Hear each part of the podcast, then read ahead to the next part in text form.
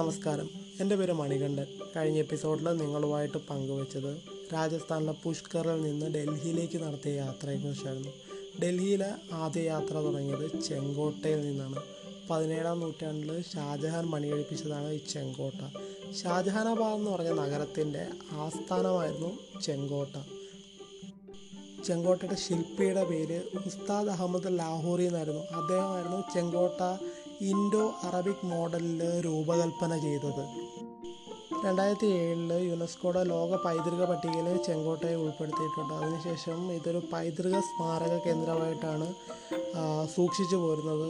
ഇതിന്റെ നിയന്ത്രണ നിർവഹണം നടത്തിയിരിക്കുന്നത് ആർക്കിയോളജിക്കൽ സർവേ ഓഫ് ഇന്ത്യയാണ് പതിനേഴാം നൂറ്റാണ്ട് മുതൽ ആയിരത്തി എണ്ണൂറ്റി അമ്പത്തി ഏഴ് വരെയും മുഗൾ രാജവംശത്തിന്റെ അധികാര സ്ഥിരാ കേന്ദ്രമായിരുന്നു ചെങ്കോട്ട.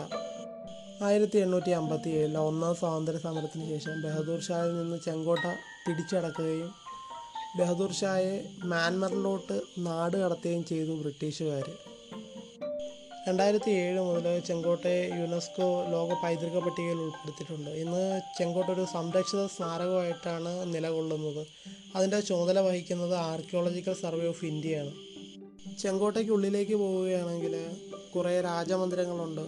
അതിന് താഴ്വശത്തൂടെ ഒഴുകുന്ന ഒരു വെള്ളച്ചാലുണ്ട്. അതിനെ അവർ വിശേഷിപ്പിച്ചിരുന്നത് സ്വർഗീയ ധാര എന്നായിരുന്നു.